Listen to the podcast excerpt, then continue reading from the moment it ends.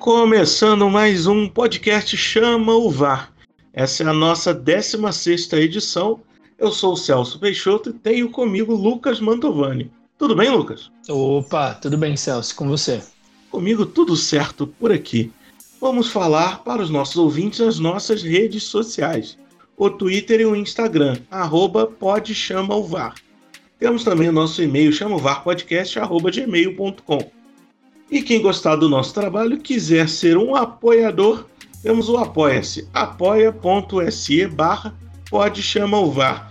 Temos várias vantagens e Lucas, conta pra gente quais são essas vantagens. Então vamos lá. Olha só, com cinco reais você tem acesso ao nosso grupo de Telegram, que vai ter interação com outros torcedores da Série C e também com a equipe de produção, no caso eu e o Celso. Vai poder sugerir quadros, vai poder sugerir os nossos conteúdos e, o mais importante, vai fazer o direcionamento dos nossos programas especiais. Como que funcionam os nossos programas especiais? A gente vai pegar uma campanha muito bonita, muito marcante de algum clube da Série C, vai trazer um conteúdo super especial sobre ele com as narrações de rádio, com as entrevistas com os ídolos que participaram daquele momento do clube, com os torcedores, com os dirigentes. Enfim, vai ser uma super produção e você vai ajudar a gente a pautar quais serão os clubes que vão receber esse conteúdo. Tudo isso por 5 reais. Agora, com 15, além de tudo isso, você tem acesso ao nosso sorteio mensal de brindes. Vai ter caneca, vai ter chaveiro, vai ter camisa, vai ter bermuda, vai ter de tudo um pouco.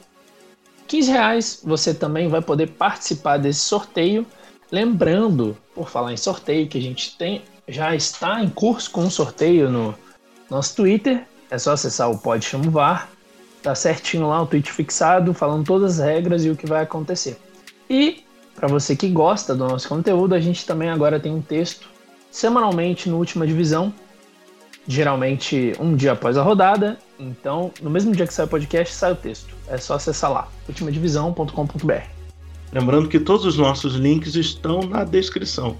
Só entrar lá que vai direto para a rede que você escolher.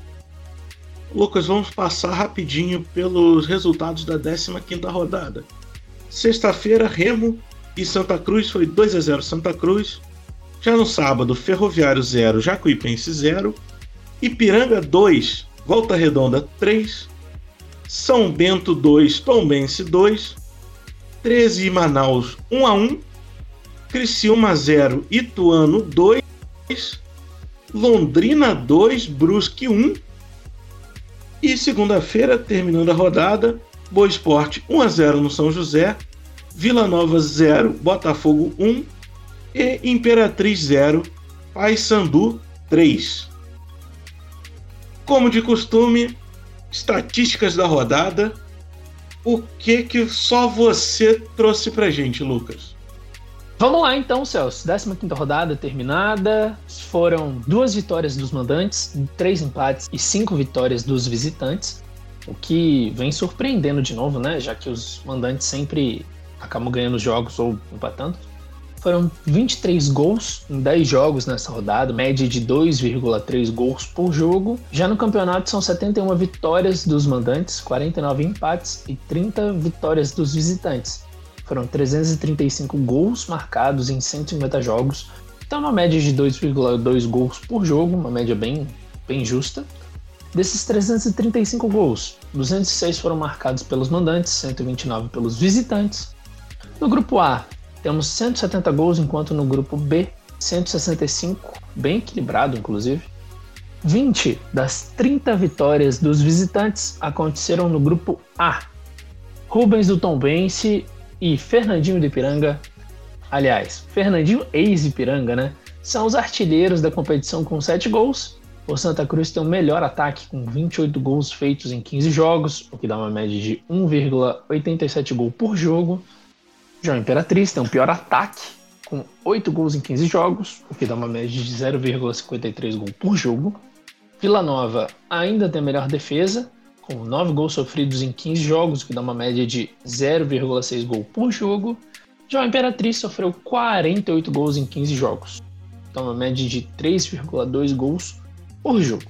Resultado que mais aconteceu foi 0 a 0 em 22 jogos e o Vila Nova é o campeão do empate nesse quesito em 0 a 0. Foram cinco jogos desses 22. Volta Redonda voltou a vencer depois de 10 partidas.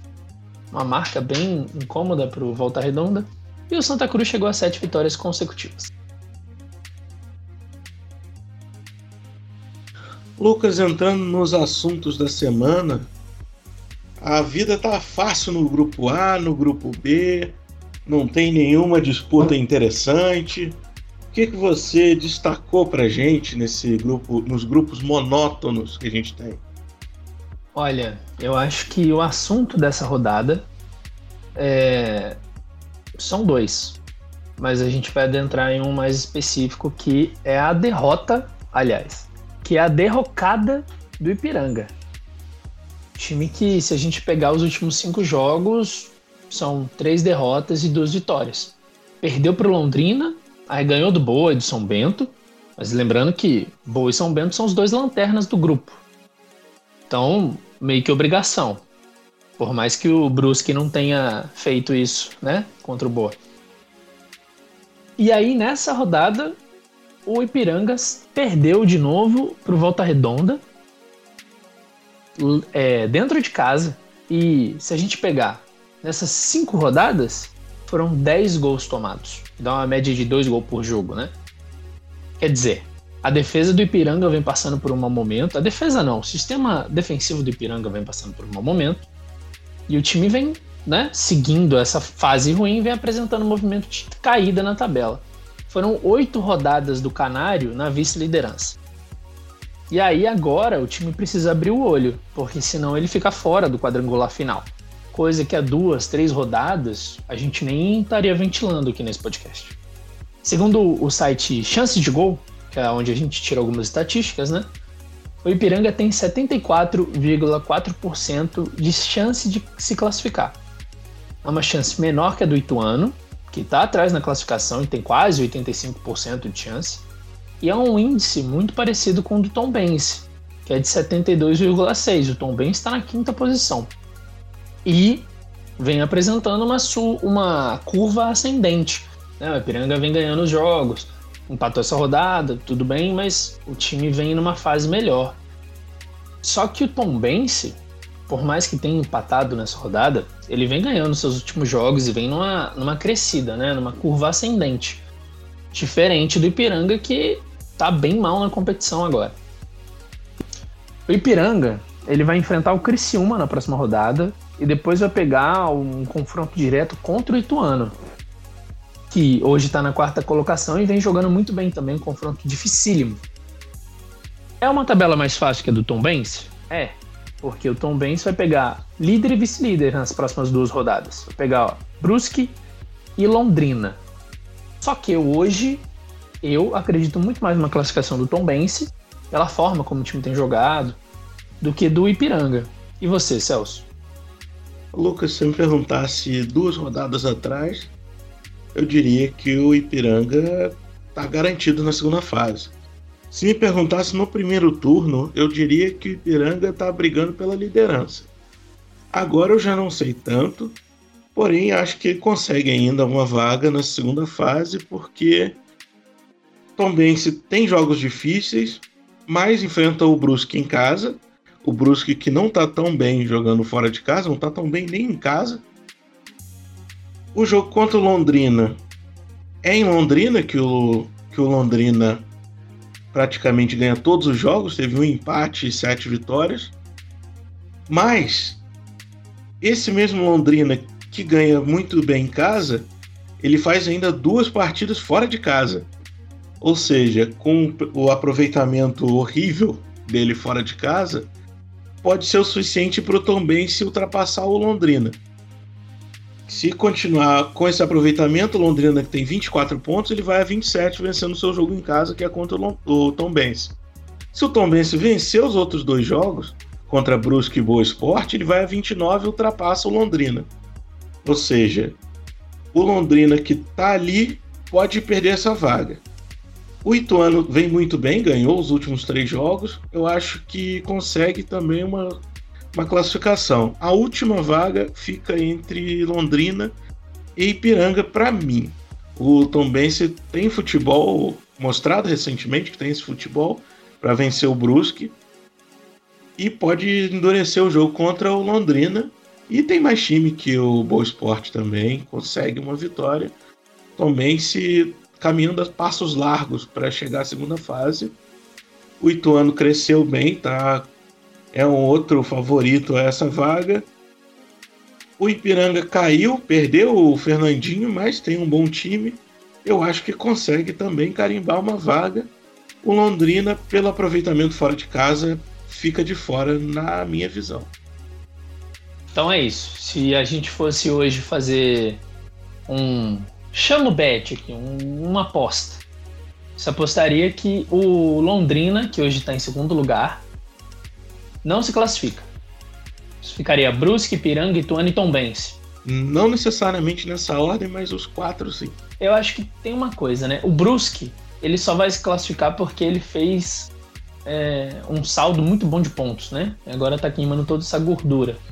Se você um, olhar nas últimas cinco rodadas, o Brusque ganhou uma, um jogo que foi contra o São José, aliás, que foi contra o São Bento por 1 a 0, empatou três jogos e perdeu tanto para o Ituano quanto para o Londrina. Quer dizer, são os dois, dois times também que brigam bastante pela, pela classificação. Eu não sei, assim, eu não, eu não vou ser tão taxativo com relação ao Londrina, porque é isso. O time pode muito bem, por mais que seja um aproveitamento péssimo fora de casa, o time pode muito bem ganhar um jogo. E aí fica difícil de não classificar. Eu acho que hoje o time que apresenta o futebol que mais me dá desconfiança é o Ipiranga. Né? Por exemplo, se a gente pegar o próximo jogo do Ipiranga contra o Criciúma, é um jogo que o Ipiranga tem que ganhar, mesmo fora de casa para continuar lutando por essa classificação. Depois, na próxima rodada contra o Ituano, confronto direto. Fora de casa, um confronto bem difícil. E na 18 rodada, contra o São José. Que tá mal na competição, tá brigando para não cair, mas que na, na, no primeiro turno, inclusive, ganhou do Ipiranga por 2 a 0 então, eu, eu não confio, eu não tenho confiado mais muito no Ipiranga, não. Mas olhando a tabela aqui, Lucas, se Londrina, Ipiranga, Ituano e Tombense fizerem o papel deles de vencer a partida, quem fica ameaçado é o Brusque. Porque essa vantagem toda que ele tem, ele ficaria só a dois pontos do quinto colocado. Então esse grupo ele pode embolar muito. E o Brusque, que fez a melhor campanha de uma primeira fase, pode até terminar o campeonato fora da segunda fase. Seria o maior vexame do time. Com certeza, eu acho que o jogo-chave desse, desse, desse grupo B na próxima rodada é Tom Bense Brusque. Com certeza. Se o Tom Bense dentro de casa ganha do Brusque, Tom Bense fica a dois pontos do Brusque e o Tom Bense está em quinto hoje, né? Então, é, a gente está colocando o Brusque como classificado, mas a gente acaba não levando em conta os confrontos que o Brusque tem. Vai pegar, então, o Brusque vai pegar o Tom Bense, que é um confronto direto, depois Volta Redonda, que está reagindo na competição, inclusive, tem uma chance matemática ainda de se classificar, mas é muito difícil. E depois, na última rodada, pega o Criciúma. Criciúma envolvido, inclusive, muito nessa decisão aí desse grupo B, então, né, para classificação, porque nas últimas três rodadas pega Brusque e também pega o Ipiranga. Vamos aproveitar, Lucas, e já falar dessa briga por baixo, porque esse grupo B parece que dividiu no meio. Até o quinto briga para subir e do sexto para baixo briga para cair. O Volta Redonda ele deu aquela respirada, mas só tá a quatro pontos do Boa Esporte, que ele é o nono. O São Bento, o último, tem 13. O São José, que já brigou por lá em cima, já teve no meio ali sem brigar por nada. Agora tá a dois pontos da zona de rebaixamento. O Criciúma, que tem vários jogos contra times lá de cima, tá a três pontos. Então, se ele perde, a ameaça começa a ser real. Para você, Lucas, crava Boa Esporte São Bento já ou continua em aberto?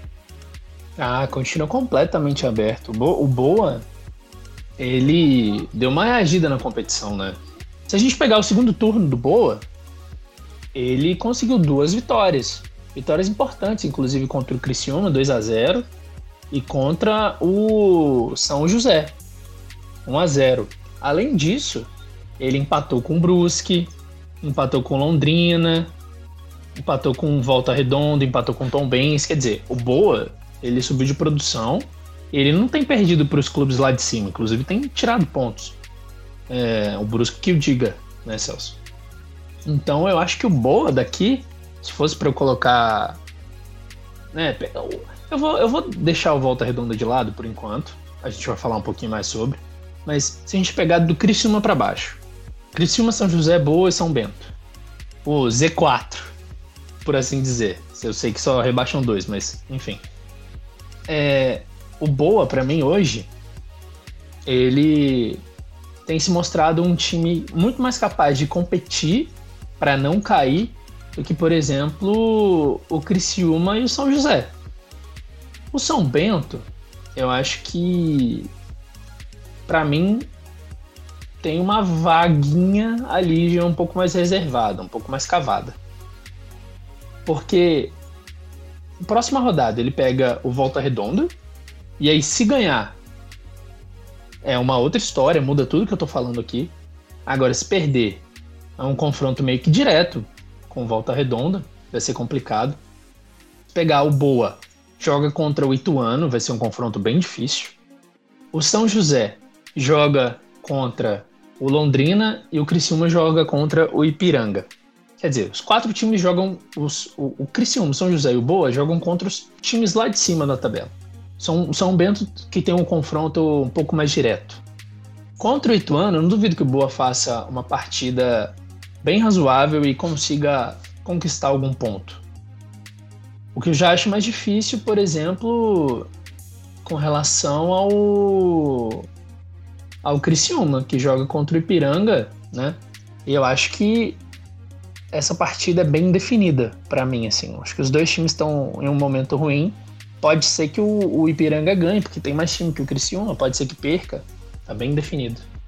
Muito bem explicado pelo Lucas, me deixou sem palavras, que ele dissecou essa classificação do grupo B e agora vamos falar então do grupo A, que está muito mais embolado. E nessa rodada, com os empates entre Ferroviário Jacuipense e 13 Manaus, junto com a vitória surpreendente do Belo em cima do Vila Nova, essa luta ficou muito mais embolada no grupo A. Aí você pensa, o já classificado Santa Cruz, ele está lá de boa, não quer saber de mais nada? Não, ele luta pelo recorde da campanha. A melhor campanha até agora foi do Fortaleza lá em 2012. Na primeira fase ele fez 39 pontos. O Santa Cruz ele tem 36. Ou seja, ele precisa de 4 pontos para garantir matematicamente ou de 3 pontos e brigar no saldo ali para ver quem tem a melhor campanha. Já os demais clubes, eles continuam na luta para uma vaga na segunda fase e ou permanecer na Série C.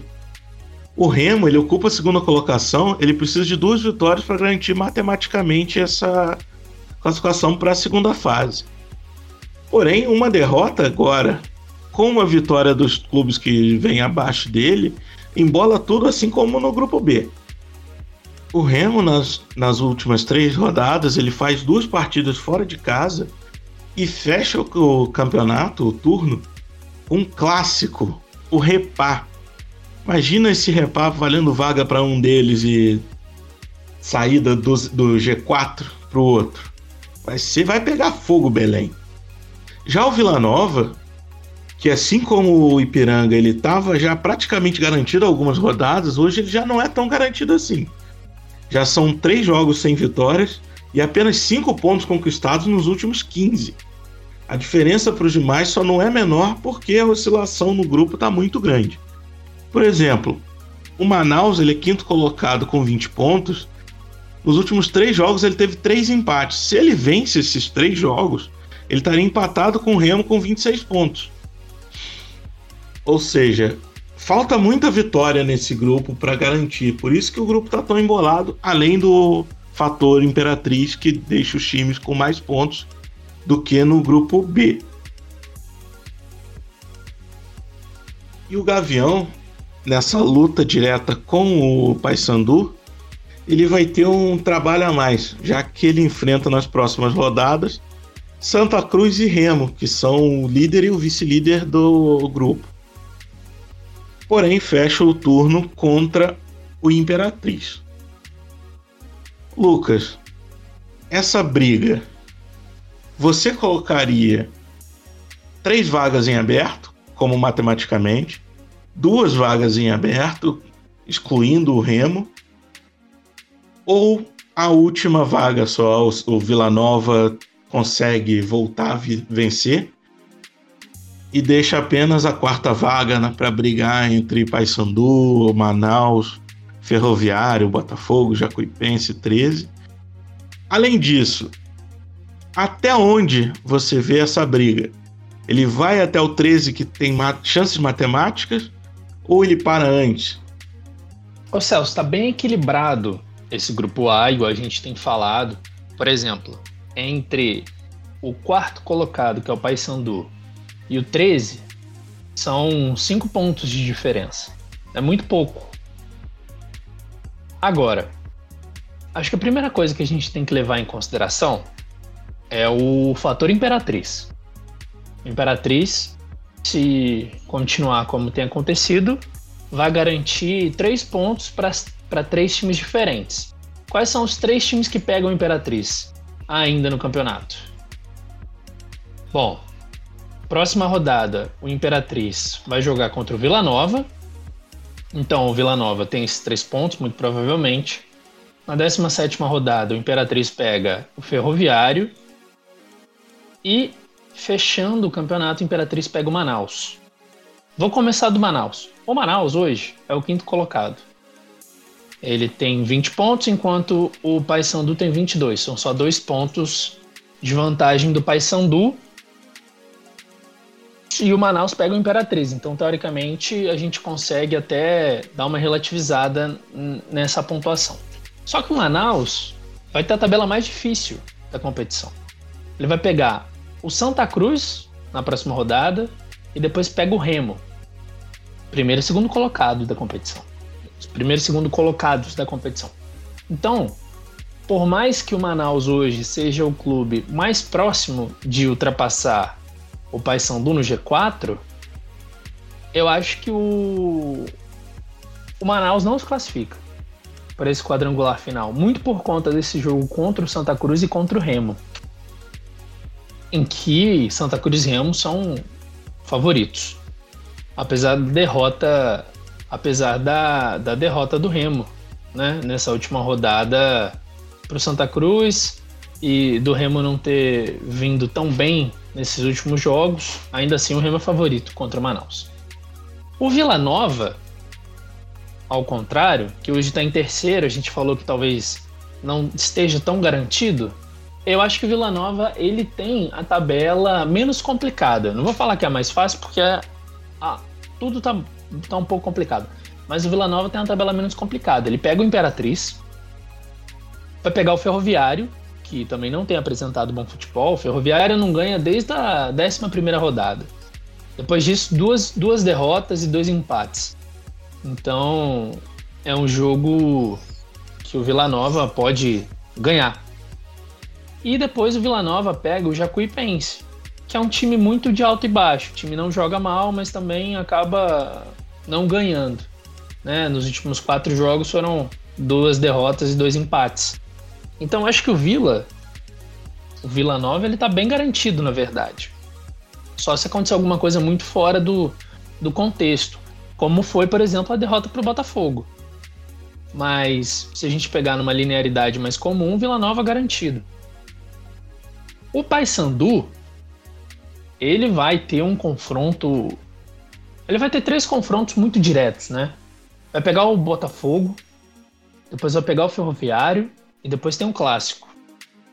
O Paysandu faz um, um bom campeonato? Não. Pelo menos não nas apresentações de futebol.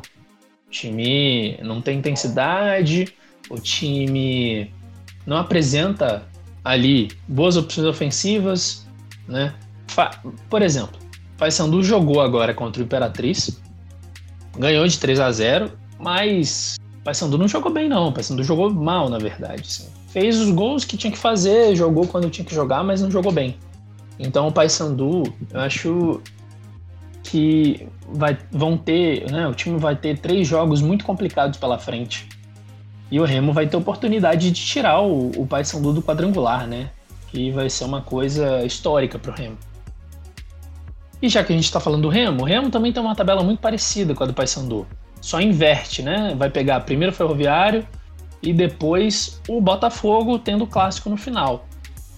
O Remo também, por mais que não tenha jogado tão bem nesses últimos, nesses últimos jogos, eu acho que o Remo ele é um clube com um jogo mais consolidado.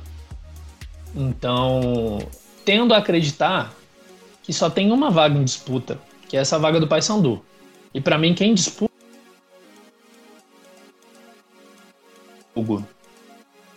Eu não vou colocar o Jacuipense, o Jacuipense aqui por um motivo muito específico. O Jacuipense, ele vai pegar ainda Santa Cruz, e o Santa tá ganhando todos os jogos, então é difícil, e também o Vila Nova, né? É, por isso que eu acho que o, o Jacuipense ele tá um pouco mais para fora da disputa. É, o Botafogo, diferente disso, ele pega o Remo, né? Igual eu falei, um pouco mais consolidado, mas pega o Paysandu, que vai ser um confronto bem difícil para os dois clubes, e pega o 13. 13 que tem um bom time, mas não ganha. Muito difícil, né? Não joga bem. Então eu acho que a tabela do Botafogo favorece mais do que a tabela do Jacuipense. Já o 13, que tem um bom time, mas não apresenta um bom futebol, ele eu coloquei ele um pouco fora da disputa também, até porque ele vai pegar o Vila Nova e, e né, que é um time que vai ser difícil de ganhar.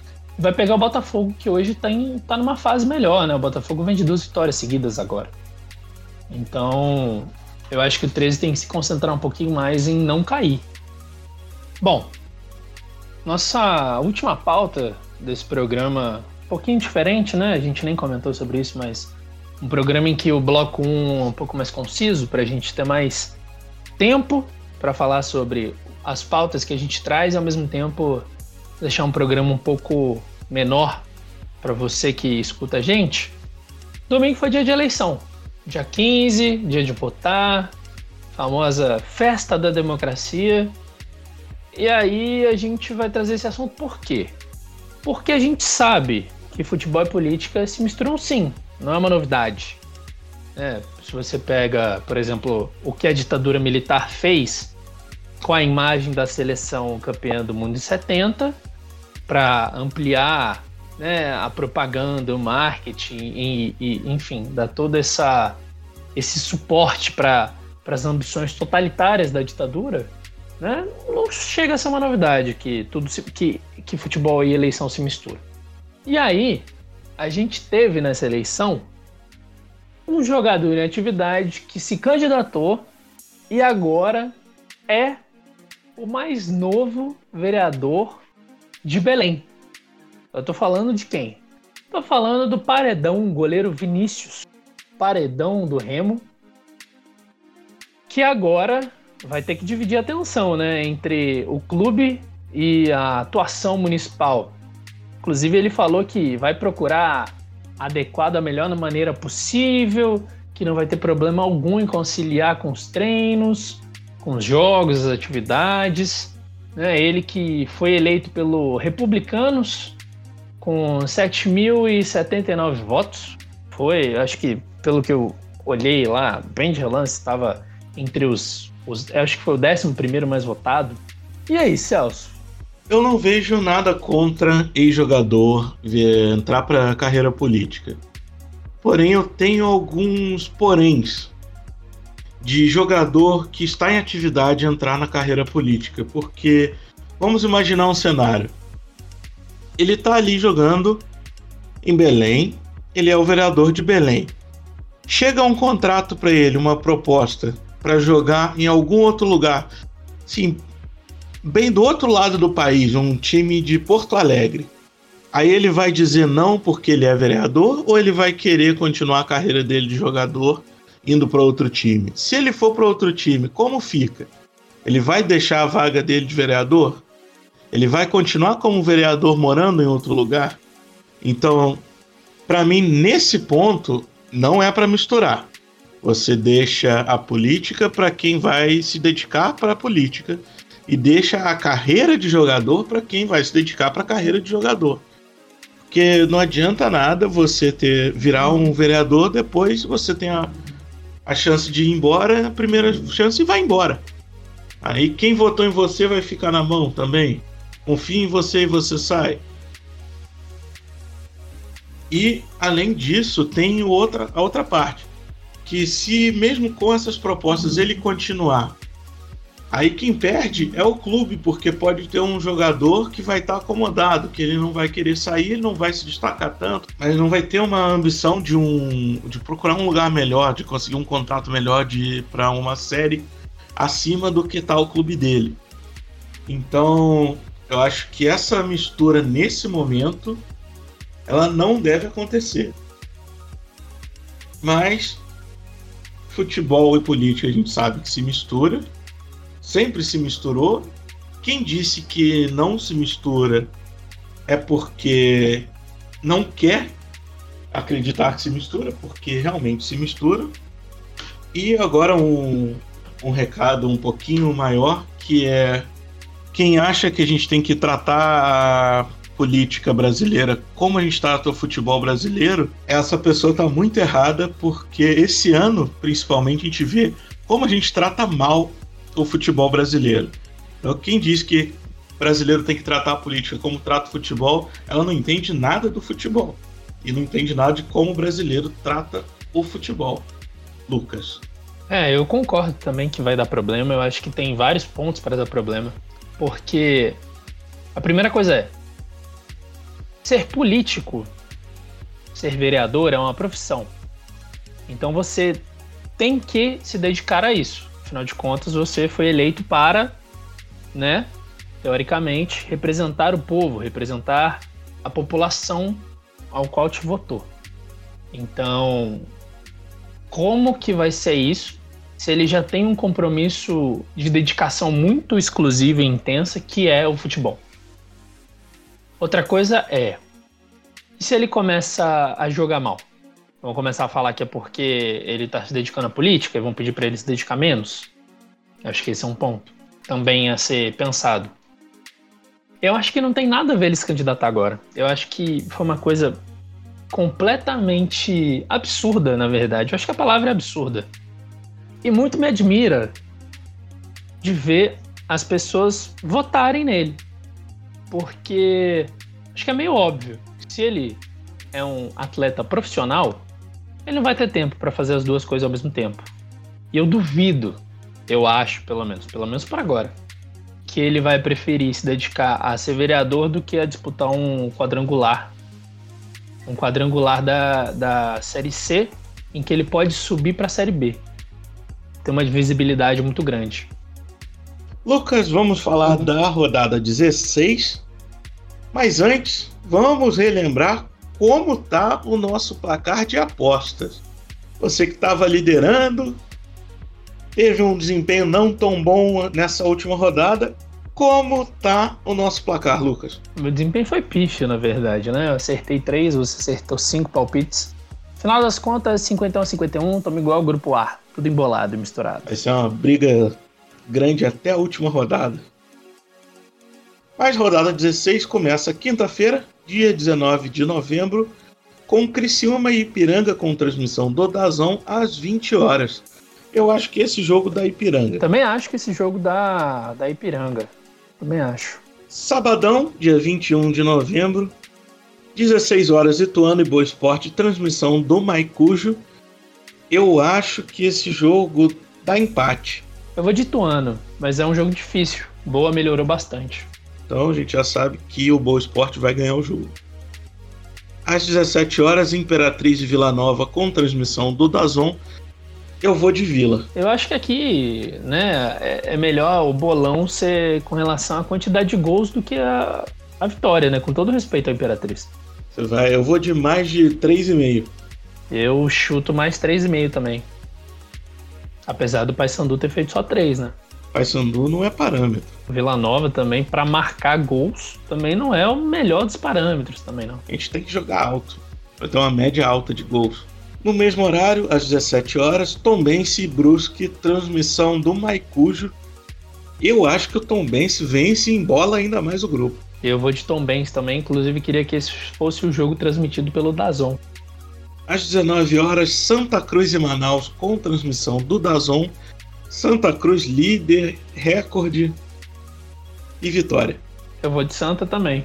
Domingão, 22 de novembro, 15 horas, São José e Londrina com transmissão do Maicujo. Eu acho que esse jogo vai dar um empate. Oh, eu vou de Londrina, né? Eu, toda vez que o Londrina joga fora, eu aposto, porque eu acho que dessa vez eles vão ganhar. Eles nunca ganham, mas acho que dessa vez eles vão ganhar. Então São José ganha. No mesmo horário, 15 horas, Volta Redonda e São Bento, transmissão do Maicujo. Eu acho que dá voltaço. Eu acho que dá empate. 16 horas, Jacuipense 13, transmissão do Maicujo. Eu acho que dá empate. Eu também acho que dá empate. Às 18, Paysandu e Ferroviário com transmissão do Dazon. Eu acho que dá empate também. Também acho que dá empate esse jogo aí. Inclusive os dois próximos jogos, né? Paysandu, o jogo do Paysandu e o jogo do Remo, para mim são os dois jogos chaves ali da do grupo A, pra gente ter uma dimensão de como que vai ser essa classificação na próxima rodada. Jogo do Remo, que é o que fecha a rodada na segunda-feira, dia 23 de novembro, às 20 horas. Botafogo e Remo com transmissão do Dazon. Mas eu acho que o Remo carimba ali a vaga na segunda fase nesse jogo, vencendo. Eu também acho que dá Remo, mas não vai ser um jogo tão fácil assim. Igual se fosse duas rodadas atrás a gente falaria que seria. Ou seja, a gente acabou de zicar o jogo, vai ser um 3 a 0 fora o baile. E Lucas, melhor jogo da rodada para você. Eu vou ser bem sucinto dessa vez. O melhor jogo da rodada vai ser Tom Bense Brusque. Eu vou de Tom Bense Brusque também. E o pior jogo da rodada? Pior jogo da rodada tá com uma cara de São José e Londrina. Uma boa aposta, mas eu acho que vai ser Volta Redonda e São Bento. A Jacuipense 13 também não, não inspira também não. Nem Paysandu e Ferroviário. Exatamente, Paysandu e Ferroviário também. Então é isso. Fechou? Vamos passar a régua aí do 16? Traz a conta. Ah, muito bem. Então tá bom. Para terminar esse podcast, nosso 16 episódio, quem diria, hein, Celso? A gente vai falar de novo sobre as nossas redes sociais, por quê? Para você seguir a gente, comentar, curtir, compartilhar. No Twitter e no Instagram, arroba podchamovar. Se não der para você comentar tudo que você quer falar com a gente por essas redes sociais, vem de e-mail chamovarpodcast.gmail.com. E a gente tem o nosso programa de apoio no apoia.se barra podchamovar. Celso, me diga quais são as nossas vantagens. Nós temos dois tipos de apoio, Lucas. Com cinco reais você tem acesso ao nosso grupo de Telegram, vai interagir com todos os outros apoiadores e também com a nossa equipe de produção, nós dois, né, Lucas? E também você pode direcionar nossos programas especiais, além de sugerir quadros, tanto no podcast quanto nas nossas redes sociais, quadros do Instagram e quadros do Twitter. E com 15 reais tem o plano Varzão, que além de toda essa miríade de vantagens do plano Varzinho, dá acesso ao nosso sorteio mensal com brindes dos clubes, diversos brindes, o Lucas já falou, eu não vou repetir aqui porque o Lucas garantiu, palavra do Lucas é lei. Além desse sorteio, nós temos rolando um sorteio no nosso Twitter. Ele está no post fixado, você pode ir lá, só seguir as regras e você já vai estar concorrendo. O sorteio acontece no dia 10 de dezembro. Não sabe o nosso Twitter, não quer voltar lá e procurar? Aqui na descrição tem, só você clicar, é direcionado direto nosso Twitter, nosso Instagram, nosso e-mail, nosso Apoia-se e também a nossa página no Última Divisão, que nós temos um texto semanal falando sobre a rodada da Série C, que sai hoje, vulgo dia, que está saindo o nosso podcast. Caso você esteja escutando esse podcast na terça-feira, se está escutando depois, o nosso texto já saiu. Então é isso aí, Lucas. 5 reais varzinho, 15 reais varzão, apoia.se barra pode chama o VAR. Muito bem, então, um abraço para você, Celso, um abraço para quem escutou a gente, uma ótima rodada para todo mundo aí, vamos voltar semana que vem com esse grupo A todo bagunçado, esse grupo B também, que tá uma bagunça, e a gente gosta é da bagunça. Um abraço, Celso. Abraço, Lucas, abraço todo mundo, voltem semana que vem que vai estar tá muito legal.